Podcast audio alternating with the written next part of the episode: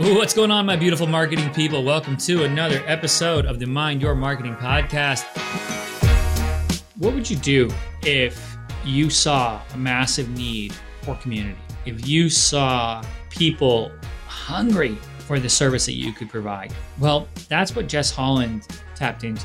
She noticed that her community and her kids needed an outlet, a place where they could go meet other kids, run, and learn about being confident, learn about empowerment, feel empowered. And that's what she did through the Oahu Running Club. Jess set this up and through the power of Facebook groups was able to build a pretty vibrant community, bringing parents, kids together, all centered around running, but really around building self-confidence and community.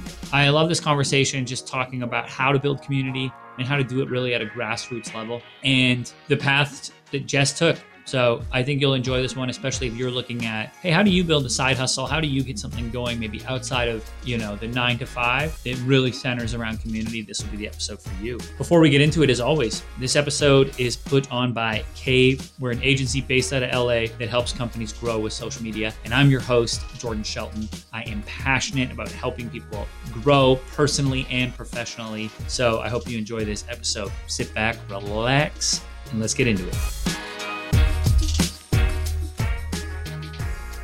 Today, I am sitting with Jess Holland. She joins me from Oahu, Hawaii. And I think this is our first guest from the islands. I think any, yeah, got to be our first guest. But I'm excited to talk because she actually runs a running club out there, the Oahu Running Club. She founded that. Jess, how you doing? Hi guys, I'm doing wonderful. Happy to be here. No, I'm excited to have you on. Walk me through starting a run club, start the business. Like, what is that? So we can kind of lay the groundwork and for the listener so they can understand like oh where did the idea come from? And then where is the business at today? What's the mission? And then we can kind of get into some of the questions about where you're taking it and some of the challenges you've had today with it. Definitely. Yeah so the business was started because something was missing. And you know it started the day my three-year-old daughter i have two daughters but my three-year-old was in her tumbling class. And she came up to me in the middle of her practice and she told me mommy i can't breathe and that was because she had her mask on and it was a very hot warehouse. And we respect the rules of everything and we wanted to make sure that she got her exercise in, but also wanted to keep her safe. However, there was something that changed in me that was like, what if there was something outside for her to do where she didn't have to wear this mask? I had noticed the social impacts on her during the pandemic of not being around other kids, not seeing teachers communicate and talk. We've done a lot of like extra work with her inside of school or outside of school. And I started looking on the island for like outdoor youth athletic clubs, and soccer was full. And besides that, I literally couldn't find anything that was open. Almost everything on the island had closed down due to the pandemic. So the second part to that was okay, now I have this desire for something, but now I have fire for something because my daughter deserves to be around other kids. All of our kids do. All of our kids deserve to have the freedom to be in a social environment, the ability to challenge themselves through exercise, and to help boost their self esteem, confidence, and identity. I couldn't find anything. So, very simply, I just asked a mom group on Facebook Is there anything like this? Nothing. So, I created it. And I took out a small business loan and bought a bunch of obstacle course equipment and running games because my background is in long distance running, cheerleading, and tumbling. And I combined it. And her favorite thing to do was running.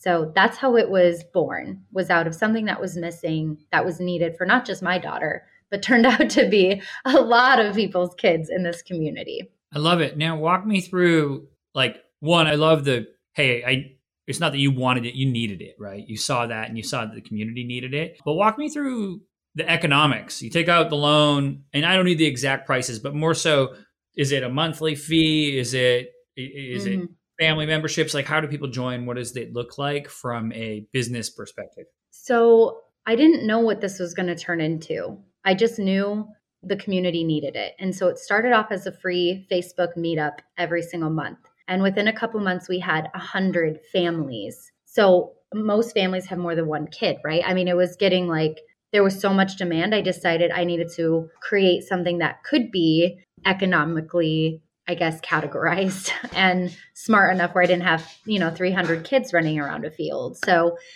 yeah, we started with a small business loan. At first it was free and then we do monthly enrollments where the kids come every single week and they're grouped by age. So we go as young as one years old all the way up to 13 years old. And they're grouped by appropriate age categories. So you pay monthly. And then the other piece that was important for me to integrate was the community. So much of the in person community and congregation has been lost over the last two years. So if you can imagine for our three year olds, they don't know anything because they were one when all of this happened. So we do a setup cost that's once a year. And that goes towards monthly events that I put on, or every five week events that I put on with bounce houses, picnics, group events. And that allows us to monetize the business and truly add value to the community while empowering kids on a weekly basis. I love it. Has it been something as it's grown? Did this start as, hey, this will be a fun side hustle to, oh, dang, now it's 20 hours a week. Now it's like, where are you at with input? Just from, and I, I ask this from like, there's a listener out there right now who's probably thinking, I want to do something like that in my community, right?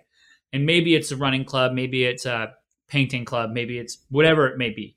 But they're thinking about that, it's thinking about the time commitment. How has that mm-hmm. been for you as a you know, as a mom and then also with running business, work, all of this, like how do you divide the time? I first acknowledge I can't do it all. Second, I know that I'm not the only person out there that cares about this stuff, right? So right. I know going into me leading my team at Siono during the day job, and as this started growing, because yeah, you're right, I did go into thinking this is going to be maybe I'd have 30 kids by the end of the year. I already have 100, and it's been like already launched or only launched since March.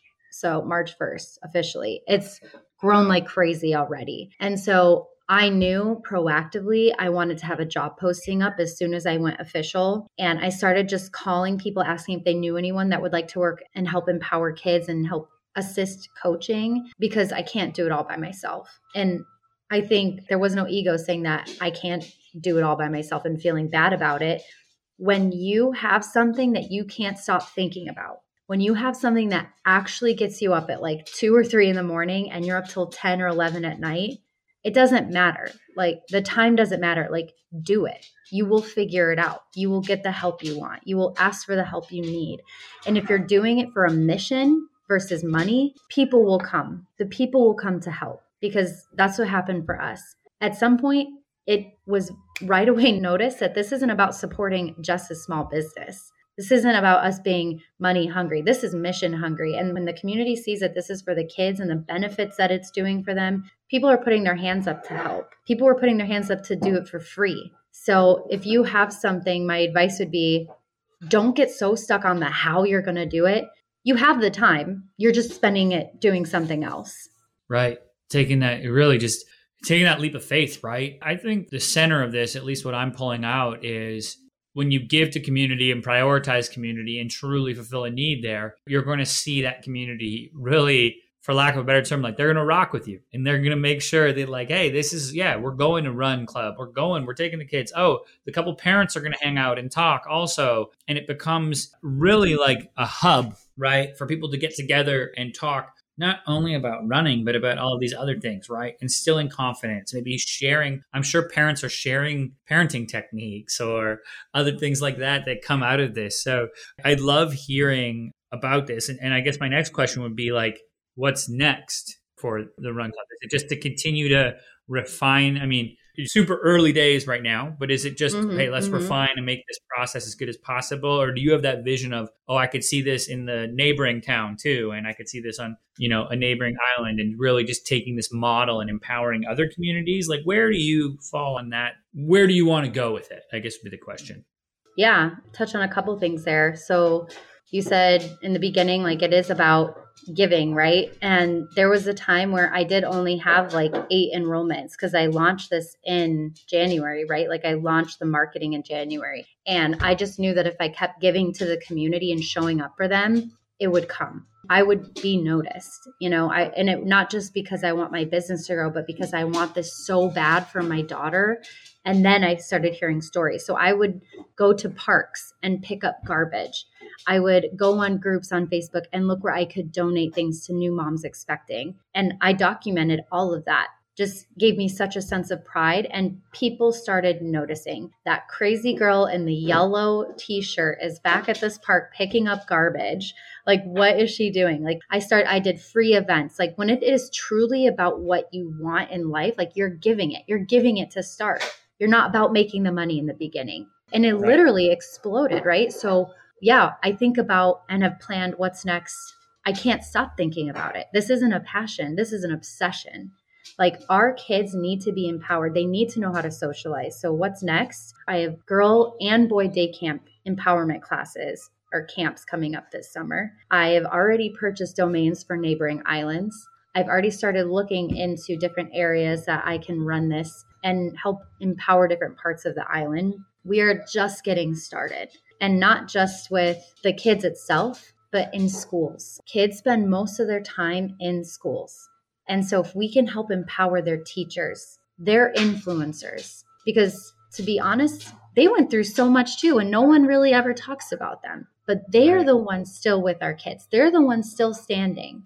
You know, they went through so much. And if they're still standing, they are what I'm talking about. They are mission driven to help these kids. So, all of those things are in my future.